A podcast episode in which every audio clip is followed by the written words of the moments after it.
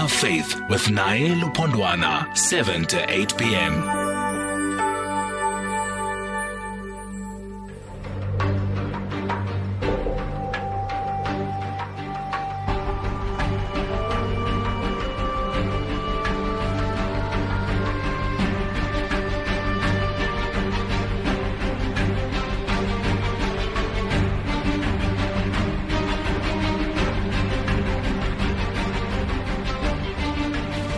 Good evening, welcome. You're listening to Fact of Faith with me, Naye Lupondwana, here on SFM, leading the conversation. It's five, five minutes after seven, and we are together until eight o'clock.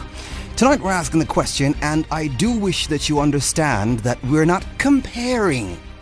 We are, however, asking you to make an observ- a deep, honest observation about your religious text your holy book, whatever document that you claim holds your beliefs, religious beliefs, would you, when you read it, and I'm assuming that you have read it comprehensively, would you say that it does embody the legal liberties that are enshrined in the Constitution?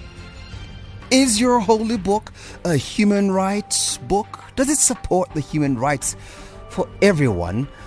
Or is your document somewhat in conflict with the Universal Declaration of Human Rights? Is your document in conflict with the South African Bill of Rights in our Constitution? Would you say that your holy book rises to the level of human rights, or perhaps you might think it's sovereign, therefore, does it at least embody these universally appreciated liberties such as human rights for all. Now, this question is birthed from a conversation or a series of conversations where people almost all the time, when we're talking about these texts and some of the subject matter regarding the text, the religious text, people would say, well, this religious book does not recognize the rights of women. This religious book does not recognize the rights of children. This religious book does not recognize the rights of black people. This religious book does not recognize the rights of all human beings, regardless of what faith they belong to. Quite frankly, it regards other people as less than, and its adherents as actuals or actuaries. And the question is if we were to look at your text, would we find that your text recognizes all of our human rights here in South Africa, in Africa, and the world over? Or is your, de- your, your, your, your deity, as expressed in your book, prejudiced against some, separatist against some, and derogates some? That's our question for tonight. Is your holy book a human rights book? Does it support the human rights for everyone? I'm Naye Lupondwana. This is Facts of Faith. Let's get to it. Naye Lupondwana on SAFM. I'm going to introduce you to our guests in no particular order. We do have Reverend Mautji Pataki. I'm hoping I'm reading that correctly. Reverend Mautji Pataki is the minister of the Uniting Presbyterian Church in Southern Africa, chairman of the Ethical Foundation for Leadership Excellence, and the past general secretary of Southern African Council of Churches. Reverend Pakat Pataki, good evening to you, and thank you very much for agreeing to talk to us. Hello, good evening, sir, and the listeners and also we do have Swami Vedananda Saraswati, senior Hindu monk and spiritual head of the Arya Samaj South African. Swami, good evening to you and thank you very much for agreeing to talk to us. Good evening, Naye. God bless you and our other listeners. You're ever so kind. Thank you very much. Accept those blessings, sir. Let's get down to it, and perhaps we must begin with you, Swami. Um, we are talking about texts, and the assumption is when we elevate our text to sovereignty and saying it is incomparable, and that's why we are adherent to those texts, and in your case, would have a lot of them because it's not just one book. Would you would you say that your holy book is a human rights book? Does it support the human rights for everyone? Definitely, Naya, and not only human rights. I mean, it's a book that has uh, a, a, knowledge of a lot of things, but within that is bedded uh, human rights, definitely. Okay. So when you're saying definitely, are you therefore suggesting that all human beings would be granted equal rights as would be the Universal Declaration of Human Rights, and in our context in South Africa, as would be given and offered and recognized by the Bill of Rights? Absolutely. All right. You see, when it comes to okay, uh, I'll, I'll emphasize as you as you go on, but definitely I agree with you there. No, no, no. I was not making a statement. I was asking you so that you can uh, confirm or deny that point. Oh, okay, okay, all right, sure. So you see, first we need to understand that Hinduism doesn't recognize human beings as mere material beings. It the understanding of Hinduism identity is more ethical and spiritual, and it's confirmed by a, a verse in the Vedas which says, No one is superior or inferior. All our brothers and sisters. All should strive for the interest of all and the progress of all collectively. That's from Rig Veda, Mandala 5, Sukta 60, Mantra 5. And when it comes specifically to human rights, human rights in the Vedas and in our scriptures work hand in hand with dutiful action. Right? So in relation to human rights, a thorough and proper study will show you, it makes two points absolutely clear. Rights follow from duties and vice versa. When it speaks with rights and human rights, especially in today's parlance, broadly speaking, it includes human rights of uh, rights relating to life, to liberty, to equality, to dignity. And I can quote you uh, as we go through each the countless verses which speak of human beings rather than individuals. And when it comes specifically to individuals, like for example, let's say women's rights, right? And if it speaks specifically about women, it speaks about women in a case where naturally, when man has a natural or an instinctual inclination to be a bit more dominating, the rights inclined to a woman in the Vedas brings man down to recognize that that woman is as equal to him in body, mind, and spirit in her ability to, uh, for her duties, uh, her rights, and so on and so forth. But whenever it speaks about rights, it speaks about all. It speaks about everybody equiv- eh, eh, on, an, on an equal level without uh, distinguishing them between caste, color, or creed, or whatever it is. Unfortunately, and the sad part is, uh, uh, uh, especially in India, there's the there's the dreaded caste system. But I must state categorically that the caste system has no place at all in the Vedas. What it has been confused with is what is known as the Varna system.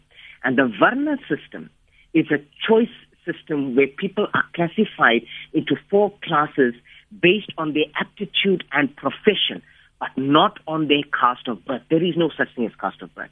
And the four Varnas, which is your priests, your administrators, government, your merchants, uh, uh, uh, your ground workers, these are all duties and within those duties they function uh, they are allocated to the functioning of society but in no way is anybody or any person superior or inferior in the eyes of the Vedas. Okay, all right. Um, uh, we will engage uh, more on what you are alleging right now, and I'm saying that respectfully because in front of me I have something that was rather uh, presented to the United Nations, the UNESCO, actually, United Nations Educational, Scientific, and Cultural Organization. I'm sure you're fully aware of it, pinned down Okay. by Shri Krishna um, uh, Venkatesh Puntambeka. I'm hoping I'm reading that correctly. And a very interesting uh, write up that I thought perhaps I should present to you and offer you the opportunity to respond to it because uh, just for you to mull over it as I go to the Reverend, when I want to just read part of it. It reads, and I quote, criticizing the Western emph- emphasis on reason and science that marked the emergence of European human rights doctrines, the Indian political scientist S.V. Puntambeka was of the opinion that, quote unquote, we shall have to give up some of the superstitions of material science and limited reason, which make man too much this worldly and introduce higher spiritual aims and values for mankind close quote. He focused on the spiritual nature of human beings in his text the hindu concept of human rights. That's the title and you're going to find that uh, also uh, on pdf and my curiosity, and I would like you to uh, help me understand there. Is it possible that perhaps while we have the text, the actual expression is far different from the text to the extent that what we see in any of the Hindu text would be dramatically opposed to what is practiced by Hinduism, as exemplified by what you just said right now, that the caste system is, has no place in your text, and yet we see it in full practice? Just think about that. I'll give you an opportunity to respond to it when I bring after I've, brought in uh, the Reverend. Reverend, thank you very much once again for agreeing to talk to us. Uh, from your text, uh, would you say that your Bible, your text, is a human rights book? Does it support the human rights for everyone? Well, the there is a serious echo behind your voice that I hardly could follow. Okay. Um, uh, le- le- Joey, let's get uh, I'm, the. I'm not hearing you. I understand, Reverend. Um, let, let- the, the, the, the Reverend can't hear me. There's an echo. Let's try and sort that out kindly, Joey. Joey is my producer. All right, let's let's co- come back to you, Swa- Swami. Um, would you like to respond to what uh, was suggested there by uh, Sh- uh, Shri Krishna Venkatesh Puntambeka? Okay, so I, I, I didn't hear it uh, very clearly, but, but in your closing, you said, you know, what we see in practice and, and, and what's said in the scriptures. Firstly, Naya, we must remember that whilst the texts emphasize the rights of all, sadly, as history tells us, the ego of man plants his own seeds, does what he likes to, and most of the time goes against those very texts. It, it, it cannot portray the definition of Hinduism. And therefore, it's the responsibility of Hindu leaders to stand up against such things and such practices, which has been the case, to divide what is being put into practice and what, be, uh, what practices should be shunned, as opposed to is truly within our scriptures. Remember, the Vedas are the cornerstone and the foundation stone of Hindu Dharma or Hindu faith. Over the years, over the centuries, many people have come, added their own opinions in separate books and claimed that this is what actually the, the text represents. But then it would make the entire text contradictory. And therefore it is always said, and the Vedas says itself, to really understand the truth of the message, go back to the, the source of the text, which is the Vedas. And again, unequivocally, no one is superior or inferior. All are brothers. There is no such. There's only one caste, and that's the caste of humanity. And therefore, it's the responsibility of us as the spiritual leaders. And many have been raising the cause. That is why you find in South Africa, in the South African context, uh, as much as uh, Indians have come uh, to these shores in 1860, the caste system did not follow. And though you might find expressions of it in India, around the world, people have raised their voices powerfully so to remove such things because beyond even Hinduism, because remember the ism, the Hinduism is, is, is, is a category on its own. The Vedas speak of universal love, universal humanity. Let's- and that is what is being promoted by everybody at the moment. Let's speak about some of the elements that your Vedas and almost all texts um, recognize. Your text, Yes. that is, uh, the virtues such as ahimsa, such as este- Yes. asteya, such as apa- Yes. what is aparigraha, and and and also Yes. uh, uh, uh, uh, armitava and arogya. Ar- ahankara, yeah. I, I've been, I've been, I've been trying to practice it all day long, all day long. But all of these uh, Sure. clearly, clearly express uh, freedoms, uh, freedom from violence, freedom from want, freedom from exploitation. And yet, I want to say this again. And yet, we see these in India most and foremost. We see these ever so expressed, almost as though they are no Vedas, ever as, as though there, there are no writings that make these dictates. It's almost as though it's some pie in the sky that all uh, the, the leaders, spiritual leaders, are merely speaking above the heads of the adherents. No, it's, it's, uh, uh, I have to tell you, it is absolutely bad. If you read the Indian constitution, the Indian constitution itself says that the right of happiness is the highest right of all. And if the practice doesn't even go against the, it doesn't even go according to that constitution, you can imagine where text falls in. And again, we've got to separate the, the, the text is the ideal to which every human being should strive to attain towards. That is where we are protected. But we, our leaders have to voice out.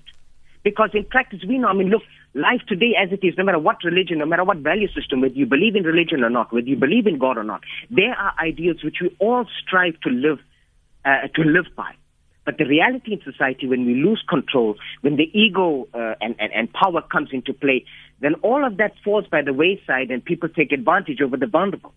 Let, let me, this is where we need to stand up. We, the, the, the, the, text can't stand up. The, the text is the ideal. It's it, it, it, it's words in the book. That's exactly The my only way it problem there, Swami. Action That- is that- for us to stand up. That's the problem I had when I was preparing for this Hmm. show. That it, it, it, it seemed as though, with almost all of you leaders in spiritual organizations, seem to be saying the very same thing that the text is the Yes. aspiration, but the practice is something totally different. I'll give you another one that I thought this should be expressed, especially in South Africa, knowing the history of Indian people coming here. Uh, Yes. uh, it, it, it should be fully expressed, but uh, ever since the advent of the EFF, they've highlighted some of the things that they thought were exclusively happening or somewhat happening within the Indian community and, and the protests that followed ever since then. Especially with the absence of intolerance, Akroda, you would have assumed that this should be one of these individual liberties that should be cherished by the Indian. Naya, at sorry, could you repeat yourself there? I just I just missed you there. Could you repeat? Akroda, the absence of intolerance. Yes, yes. Yes, I was hoping that that would have been one of the basic tenets of Indian members of our South African community that would be so prevalent and obvious that would not have anyone complaining about the intolerance that has been uh, alleged against Indians, especially in KZN. And I'm suggesting that you remember very famous cases where the EFF made claims against the Indian community in the in the KZN community, and much brouhaha was in the news about it. And I'm saying, would it not be a shame for us to have those things cited against the people who have a document, a document that speaks so positively that there should not be any intolerance amongst humanity?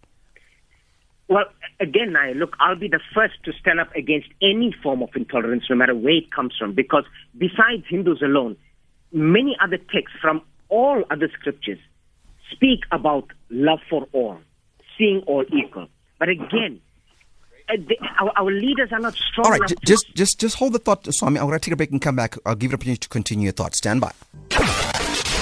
Across South Africa, online and on radio. SAFM, let's talk. In total support for that message on Heritage Day, we also had our own expression of heritage. You can go to my Facebook page and also on my uh, Instagram page.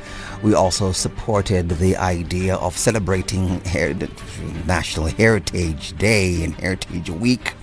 Uh, but you can go there and see our expression there.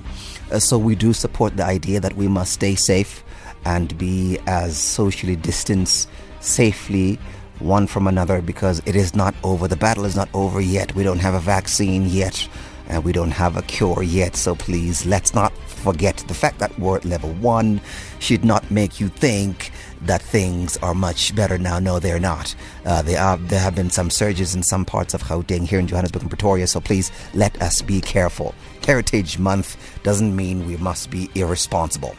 All right, let's go back to our conversation. Swami, please forgive me for interrupting you. We had to go to the break. You were making your point. Go ahead. Yeah. So as I was saying, um, beside beside Hindus alone, wherever there is intolerance, we as leaders must get up and speak about it. But what I want to add, Naya, most importantly, Yeah. is that when it comes to service of that humanity, right? Yes, you get your occurrences of intolerance here and there, but if you measure the amount of responses of the Hindu community at times of humanitarian crisis, and I can tell you this because I've been on the front lines now when it when it when it came to to the COVID nineteen, and it continues. The response is extremely overwhelming. We don't even put a price to it because inherent in that dharma, irrespective of the little intolerances you may get here and there, and then the mind getting its own shift, at the base of it all, when it comes to the point of humanitarian crisis, we are there to respond heads on. That doesn't change. But that doesn't preclude the fact that when there are any forms of intolerance, no matter who it comes from, no matter what caste, creed, or religion, we have to stand up against it. Okay. All right. Let's try and bring in uh, again the Reverend. Reverend, can you hear me? Reverend Pataki, can you hear me? Yes, I can hear you now. All right.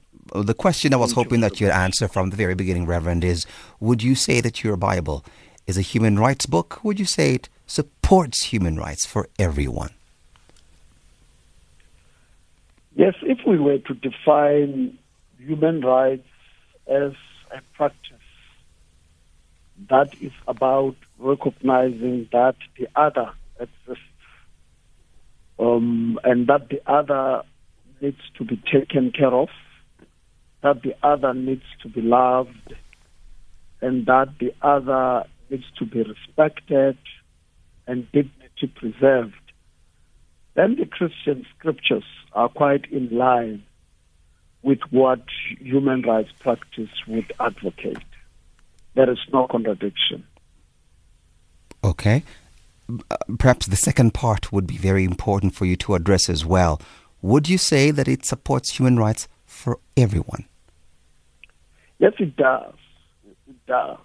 Look, the the very introduction of who Jesus Christ is in our lives, it's carried and conveyed through what we would love to call a Christian manifesto, uh, where Jesus Christ himself says, why is he around? And that is carried in the scriptures, that he has been appointed by the Spirit to preach gospel to the poor, people who would ordinarily not be regarded by others and people who would ordinarily be oppressed by the powers be, it's actually the people whom the Lord Jesus Christ elevates to a point of recognition.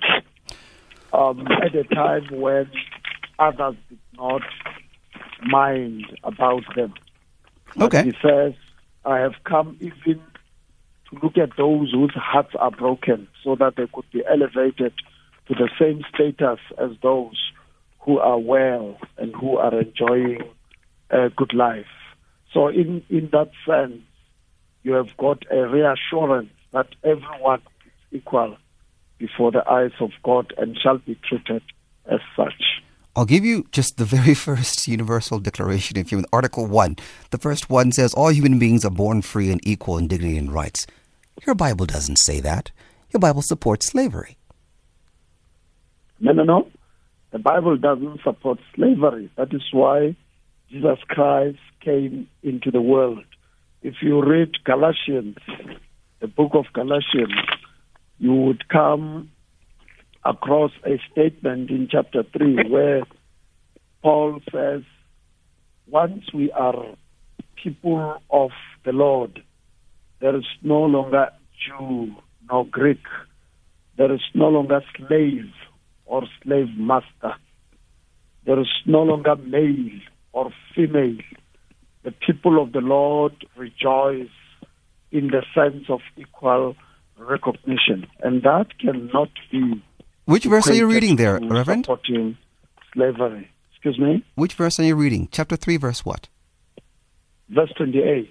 All right, I want to read it from my version, and then um, we're going to engage there on that text. And um, Yeah. I, have, I have no issue um, with any version. I just have this one right now.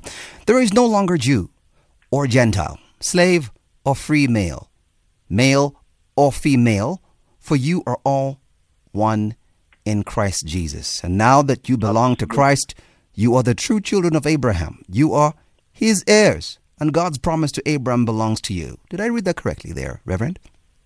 Well, I'm not sure what version of the Bible Is that the, the essence? Yeah, the, the, the version readers meant. Is, is that the essence of the text, Reverend? No, no, no. All what I'm saying is that with the advent of the Lord Jesus Christ, No, no, no, Reverend. I need you to answer the question. Hold, hold on, Reverend. Is that Yeah. text? Is the essence of the text what I read? No, it is not. I am saying to you, the essence of that text is that there is no longer distinction amongst people of God. That's not true, sir. Whether No, sir. whether That's that's that's not true. Jew- That's not true. Let, let's read it again. I'm going to begin with verse 27. Verse 27 reads, "And all who have been united with Christ in baptism have put on Christ like putting on new clothes." Verse 28 then comes and says, "There is no longer Jew or Gentile, slave or free, male and female, for you are all one in Christ Jesus. Verse 29 says, And now that you belong to Christ, you are the true children of Abraham. You are his heirs. And God's promise to Abraham belongs to you. That's what the text says, isn't it, Reverend? I'm saying I do not know what translation you hold. But the translation doesn't matter, Reverend. You can read it from your All read, read, it from, read it from your t- translation. It's, it's, I don't have a Bible in front of me. What what I am saying. No, sir. I really wi- I do not wish that we fluff around the text. Let's get to the text. The text No, no, no. needs to speak. We The cannot text- camouflage the text. Find yourself a, a, a, a Bible, Reverend. Are you disputing the fact that there is no longer male or female? Now, or I'm- are you disputing the fact that in the Lord Jesus Christ there is no longer slave nor free? Let me Because tell you what I'm disputing, sir. was- I'm, I'm, this is what I'm So disputing that I need you to click to click. Let me respond to what you're asking there, Reverend. I'm disputing the point that you're suggesting that text is saying there is no more, it doesn't support slavery. Because if we're to follow your hermeneutic of that text, there is no longer gender of, of, of females or males. That's not true. There are females, there are males. There are people no, who no. are slaves. There are people who are free. So that hermeneutic is absolutely incorrect. But the point that is made here, let me let me finish the point. Let me let me let me finish the point, then the you can respond to that, there, Reverend. And then when you look at it, it says, "And all who have been united with Christ." The question that I wanted you to understand is, what about those who have not been united with Christ? What about the Swami there? Would be the fact that Swami is not united with Christ and is not baptized in Christ? That text does not include him. It includes only those who have been united with Christ in baptism, according to verse 27. Find yourself a Bible and read it. I have said to you at the beginning of the discussion that if human rights, it's about recognizing that the other exists. Therefore, even the text that you are reading, your interpretation is quite literal, which is quite unfortunate. The, the, when it says there is no longer male or female, it doesn't mean there is no longer a woman or man. What it means is that these two no longer have a not a biological distinction, but they no longer have a human distinction, not biological, not anatomy. It doesn't refer to female or male as anatomy. I appreciate that, Reverend. To them, But you quoted the text. as human beings. Yes, Now, I'm Reverend. Coming, I'm coming to. Let's let's move together. Let's move together, Reverend. You quoted the text because you were alleging that that text supports your notion that there is no longer slavery. Your text does not support slavery, and you quoted the text in a literalist sense. Now, when I give you the very same literalist sense in all of the aspects of the text, you're objecting to it being quoted literally. We need to pick pick a side there, Reverend. Are we going to be figurative or are we're going to be literal? And if we're going to be figurative and allegorical, then that text does not support your argument that your Bible does not support slavery. Throughout the Bible, there is no abolition of slavery. Quite frankly, when you go throughout your text, it says slaves must be treated well. It doesn't say abolition, there must be abolition of slaves. I'm saying if I'm saying if, and I persist that if the Bible says there is no longer slave or slave master, what it says is For those that are united with Christ. Anybody who would oppress another, because the Lord Jesus Christ has come to liberate those who are oppressed. Okay. If if the Bible says there will But be what no about those who are oppressed- not united with Christ there, Reverend? Excuse me. What about those who are not united with Christ? Because that text is not just talking about everybody. It talks about those that are united with Christ in baptism. What about those who have not been united with Christ with baptism? Jesus Christ, Jesus Christ has come into the world for everyone. But that text does doesn't not- say that. That text you quoted doesn't it- say that, Reverend. Jesus Christ, for so God loved the world that he gave his only son. So It continues. It continues for those who believe. about the world. No, no, no. It continues. Continue quoting the text there. Don't quote it in part there, those Reverend. who believe may not perish. Exactly. What about those who don't believe? Therein lies the question. The text says, for those who who- believe. If those who don't but, believe, But remember, No, no, no. But but remember, remember, Jesus Christ continues to commission people into the world to believe. Reverend. There is no there is no cut-off point that you do not believe and therefore you are closed outside. And No. therefore, what happens to those who do not believe? those who do not believe are persuaded and are evangelized. And, And are if they are not persuaded, to believe. What happens if they're not persuaded? Hypothetical question. Well, you are asking a hypothetical question. no, it's a literal question. Right here in this forum, we have a, a Muslim, we have a Hindu, and we have many other faiths out there who have not been persuaded. They've read the text, they've heard of it, you. and they're not interested. The Christian the Christian document. It's meant to accommodate everybody, irrespective All right. of irrespective of being male or female, irrespective of being poor or rich. Okay. I'm saying to you, irrespective of being Gentile or circumcised or uncircumcised, Jew or Greek. The, the Jerusalem things- Council in Acts would all- speak against what you're saying there, Reverend. Again, you have not shared a text with us. I'm going to give you the opportunity to go and find a text for us that's going to support your argument so that we can be able to read that text that actually supports your argument. I want to bring in Sheikh Rafeek Hassan. He's the founder and director of uh, the IIFRI. Good evening to you, Sheikh, and thank you very much for agreeing to talk to us. Uh, good evening, Naya, and good evening to your guests and to your listeners. Sheikh, I want us to, to, to, to dive right in. Um, oh, you you know the criticism. We've had many conversations back and forth, you and I, on this converse on this platform about the criticisms against um, uh, the, the Muslim faith. Would you ca- categorically say that the uh, the Quran is a human rights document? Would, would you say is it is in tandem, it's in line with the uh, human rights for all, or Yes, uh, categorically? yes, All right. yes. Uh, most most definitely, Naya.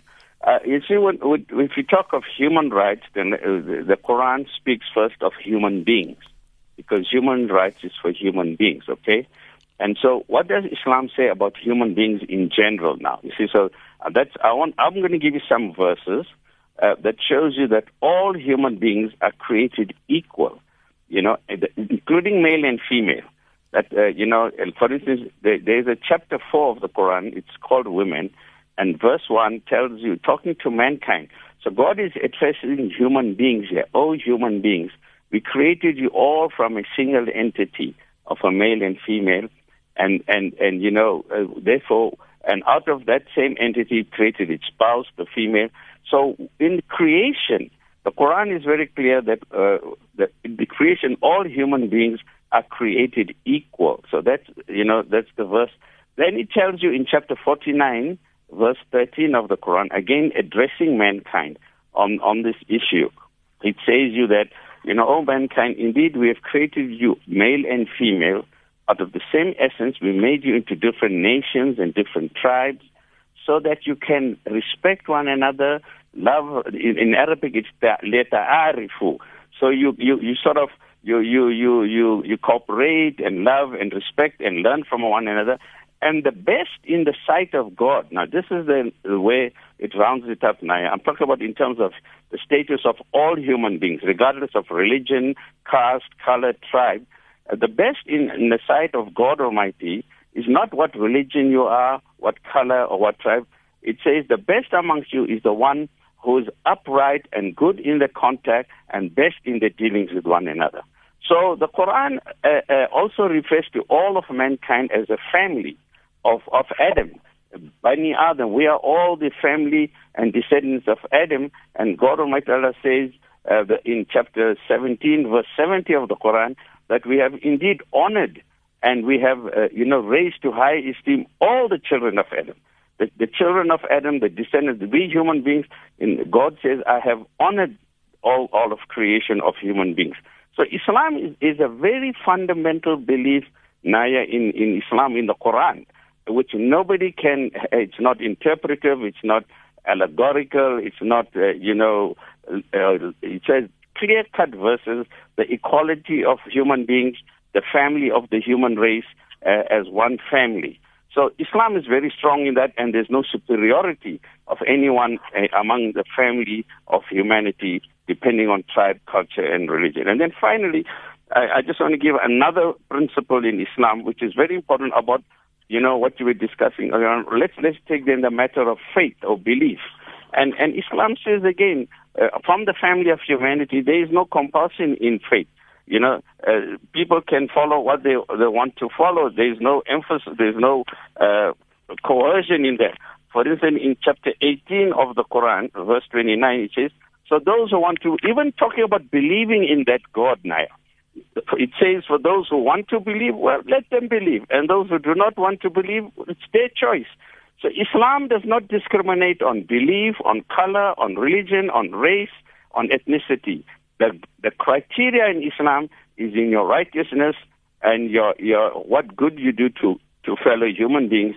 That is the one who's good and better in the eyes of God Almighty. So you're, you're, you're saying categorically that there are no texts in the Quran that cause people to believe that there are human rights violations or at least uh, no recognition of human rights for everyone? Everyone. Well, if, if, if God in the Quran is saying all human beings are equal, then uh, every human being has an equal right. Then there, there's nobody has a superior right, uh, you know, to anybody else, and we got to treat everyone equally. Uh, you know, if, so in Islam, uh, if you kill somebody, it doesn't matter who you kill. Human life is sacred. It is as if you killed all of mankind. In chapter 5, verse 32, it says that's how it values human rights and human life.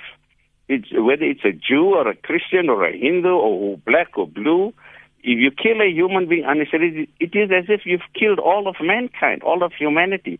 So Islam is very strong on the equality uh, and the rights of people. The civil rights of, of human beings are all equal. There's no, you know, everyone should have equal civil, uh, you know, civic rights. But Uh, what about is- the right to life there, Sheikh? You know the famous sword verses that seem to be difficult to clarify. Please take another shot and clarify these verses because almost all the time when we're talking about the Quran, we're talking about these sword verses that are seemingly difficult to explain. Oh, which I didn't get that. What what what? You, which one is that now? For example, Quran 2 190. Fight in the cause of Allah those who fight you, but do not transgress limits, for all loveth not transgressors. Allah loveth not transgressors. It would appear as though there is an encouragement to fight there, at least according to some commentators like Arvind Kumar. Well, Naya, we're going on something else. Uh, even in a democracy, there is fighting. The democratic governments go to war. To fight But a- this is government. Th- that's government there. anti-human being. To fight an aggressor is not anti-human rights. Uh, you can't sit back and just let somebody uh, override your rights and your and, and your life and your property. So what's wrong with that? That's not against human rights, and it's telling you fight the transgressors. It, it's exactly what it is saying. You can't allow a transgressor, a usurper, a colonizer, an exploiter to just come and walk over and take over and turn the other cheek. Islam is not the turn the other cheek uh, uh, religion.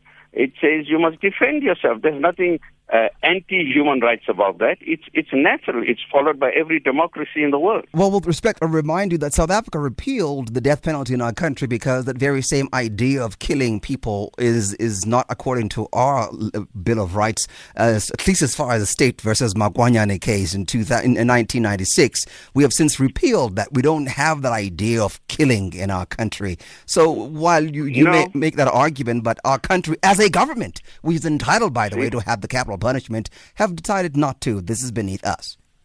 Oh, that's a, now you're talking another topic of capital punishment. I'm referring to human do- rights No. I mean that's in this verse about transgression, and you must fight those who are transgressing. Our country sent soldiers to fight in Congo and were killed, and they killed those insurgents in Congo. So uh, is that going against our our constitution of killing human beings? Oh, Our country sent soldiers to fight uh, on, on the behalf of AU in different parts of Africa. You're absolutely they killed correct. and our soldiers got killed. You're That's absolutely what the. Quran says. When they are transgressors, you you go forth and get rid of those transgressors. But that injunction is not to a government. Governments and states have a totally different authority and right.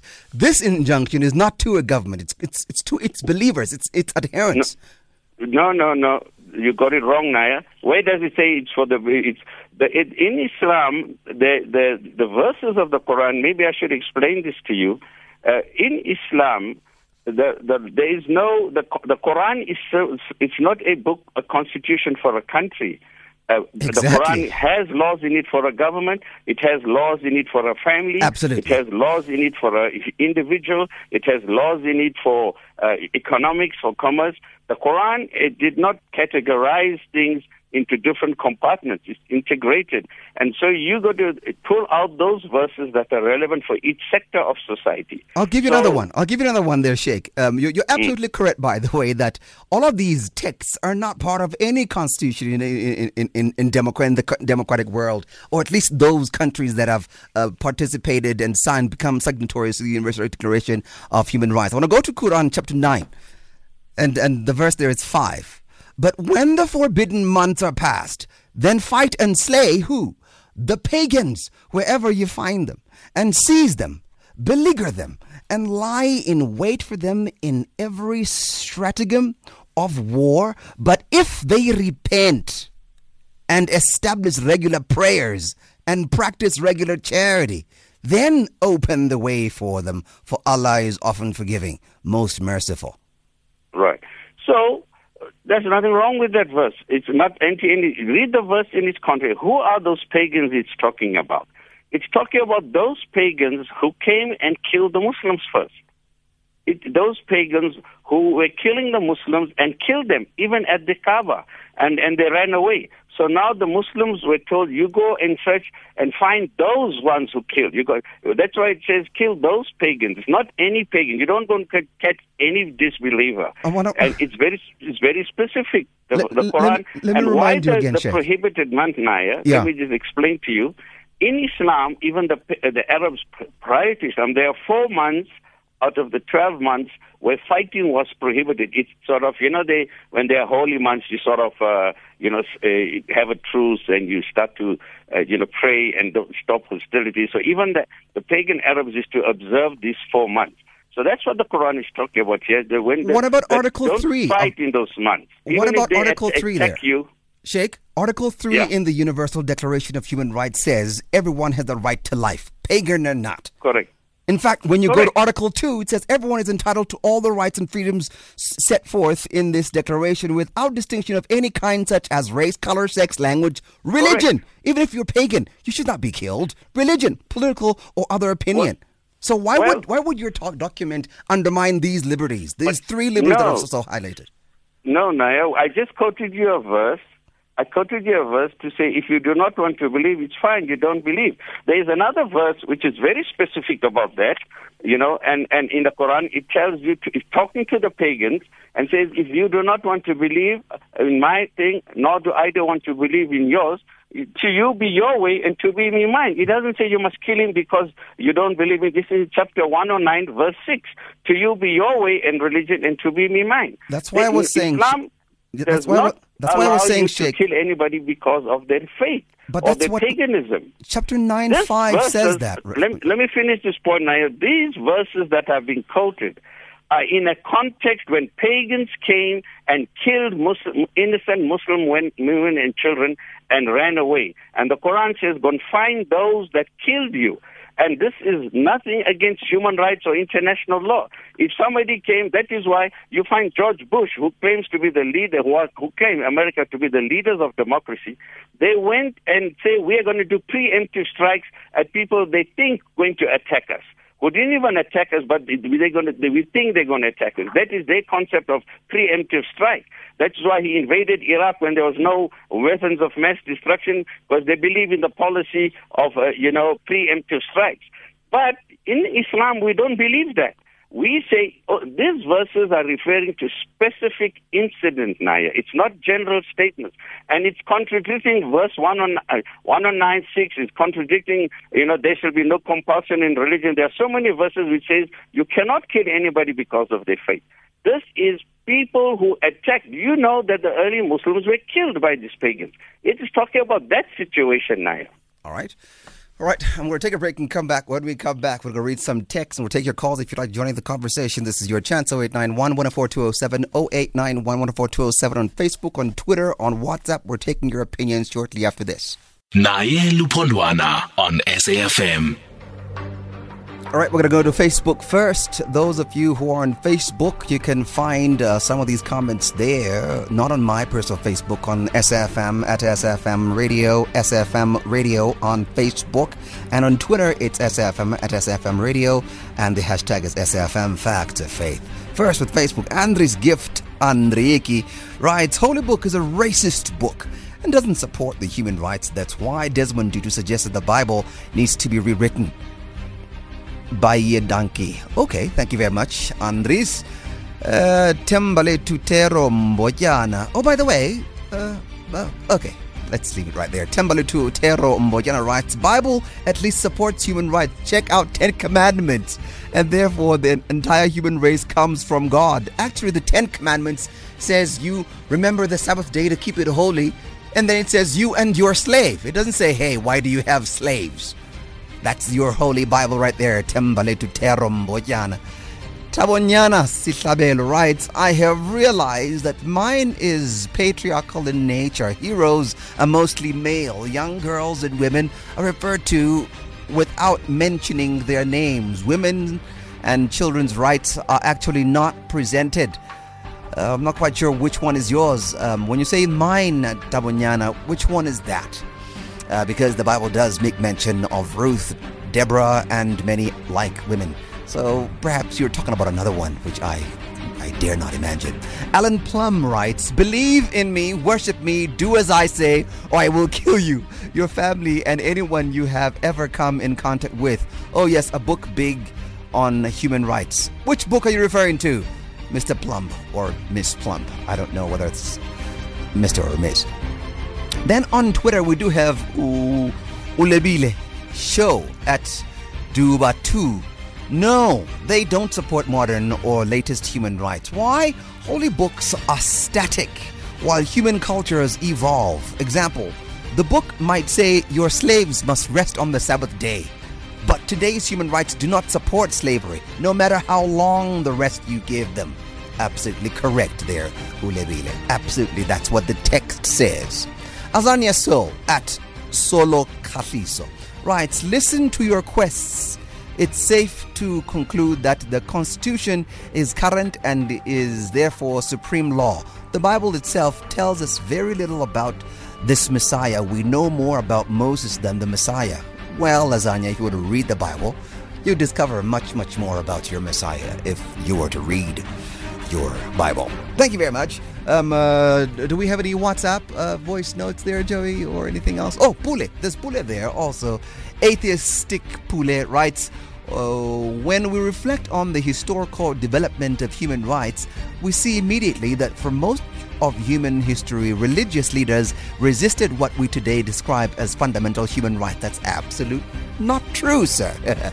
that is absolutely not true. Actually, the founders of these uh, Universal Declaration of Human Rights and the perpetuators were actually people of Christian persuasion. So that's historically incorrect. Not true, sir. All right, uh, let's go to. What am I reading? Messages? All right, let's go to WhatsApp. Uh, we do have one reading. I read the Holy Bible and I have found on numerous occasions, both in the Old Testament and New Testament, that there is an embracing of embracing of lack of respect of human rights. Not quite sure what you mean by that, sir uh, or madam. On more uh, on more than one occasion, I have also made reference to the book of Timothy and how it is completely degrading women. That in itself is complete contradiction of our constitutional values, and honestly, that's just the tip of the iceberg. Where in the book of Timothy? When you just say the book of Timothy, you're just slandering the Bible without quoting the actual text, which nullifies the basic tenets of your points, sir or madam. Please tell us where so that we can read what you're talking about, so that we can know what you're talking about. I find myself with more questions than answers.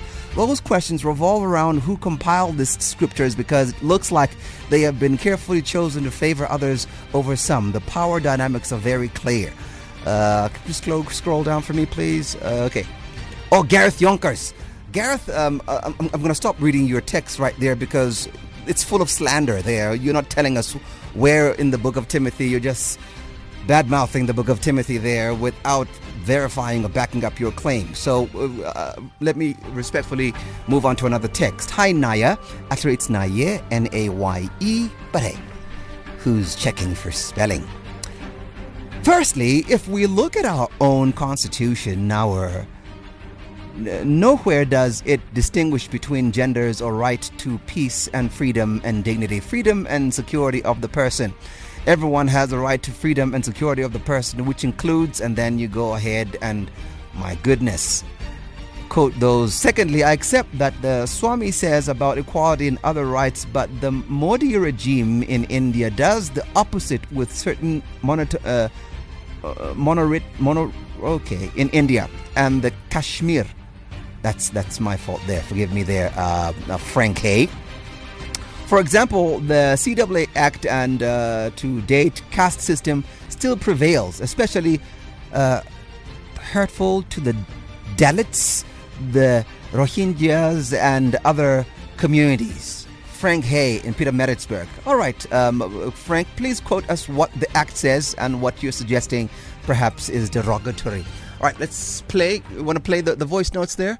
Go ahead, play the voice notes. Hi, this is Sharon from Durban. Yes, Sharon. I'd like just to say that you know what? Uh, the Bible, the Quran, the Bhagavad Gita, and all sorry, all religious books are equal as people change them. If you read each and every script, scripture, you will see that we are a rainbow nation. We are equal. There's no discrimination between different religions. It's people and people's minds that set this. So please read other religions, attend other religions, seminars, and then you would, it'll be, it's actually a widespread, widespread. Listen to the words, and then you realize there is only one God, but in different forms. Thank you. Okay. Uh, Hi. Uh, let's let's play the next one. Go ahead.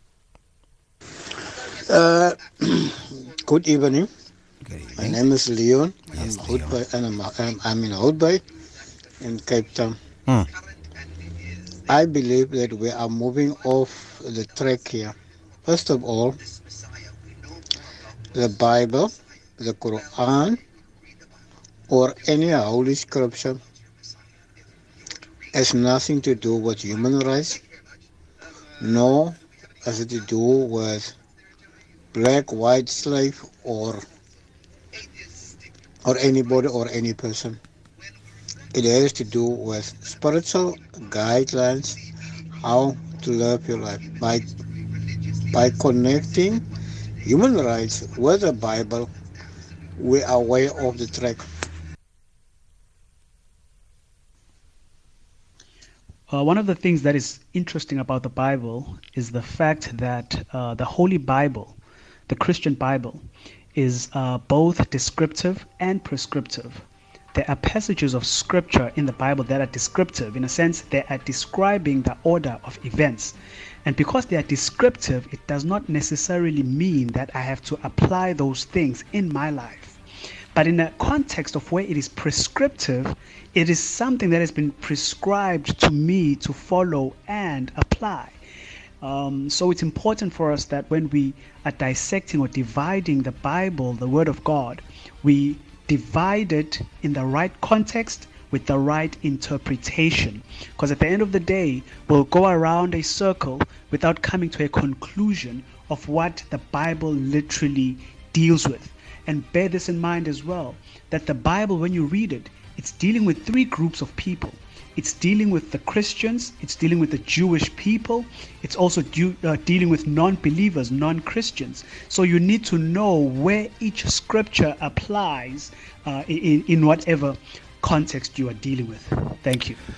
All right, we're going to leave it right there. Remember, the purpose of this conversation. Uh, the purpose of this conversation is to um, spark that uh, in your mind. Those questions, go and read for yourself. We're not supposed to be prescriptive in this show. We're merely giving you the opportunity. You get the the, the, the, the, the, the very apologetics of the subject and then you go and research it for yourself. It's just one hour. That's how we're going to conclude our conversation. From me, Nayalu Pondwar, and the team, have a wonderful evening. And thank you very much to all of my guests, Sheikh Rafeek Hassan, Reverend Mautji Pataki, and also Swami Vedanand Saraswati. From me, have a wonderful evening and Godspeed.